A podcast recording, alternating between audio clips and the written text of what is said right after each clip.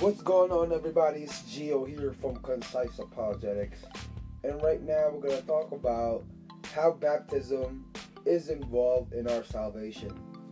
Okay, so first and foremost, I'm here to tell you that baptism is not in any way benefiting your salvation. So, what do we mean by that? Alright, so I don't believe that baptism is necessary for salvation. Baptism is important and it should be among the first acts of obedience to God following our conversion. But our faith in Christ is what saves us. It's not baptism. Okay? So, like I said before, the equation for salvation is faith equals salvation equals good works. So that will be part of that. The reason why we get baptized is affirming that we are already saved. But now, I'm not telling you that baptism isn't important. You know, a lot of people don't get baptized because they say, oh, the thief on the cross didn't get baptized. But hey, have you read the whole New Testament? Everybody else got baptized. People believed and then got baptized. So that's the only person in the New Testament that didn't get baptized after conversion. So I'm here to tell you that baptism is very important. It is um, affirmation and confirming your faith in Christ, dying to your old self, proclaiming that you are part of Jesus' kingdom. But yet again, as I said, it doesn't contribute to your salvation.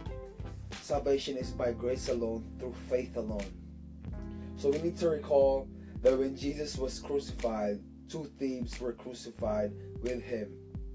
One of them placed his faith in Christ while he was hanging on his cross.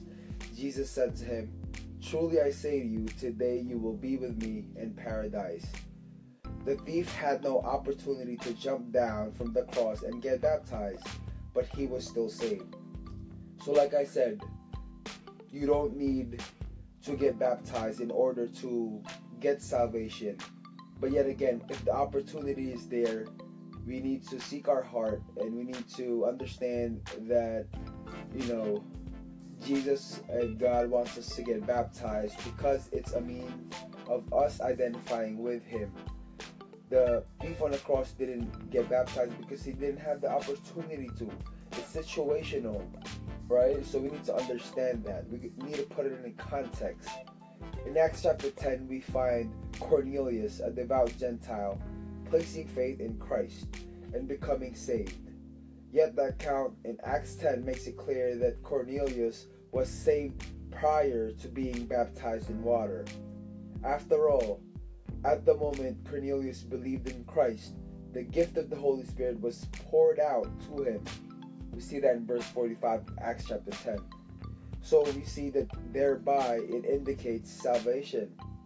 So finally, in 1 Corinthians chapter 1 verse 17, the apostle Paul said, Christ did not send me to baptize but to preach the gospel.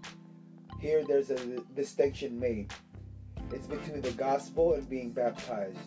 We are told el- elsewhere that it is the gospel that brings salvation. We see that in 1 Corinthians chapter 15 verse 2 because baptism is not part of the gospel. It is not necessary for salvation. And we need to make that distinction clear, guys. Baptism is very, very important, but it doesn't play a role in your salvation. Justification is by grace alone, through faith alone, in Christ alone, to the glory of God alone. Until next time in Concise Apologetics.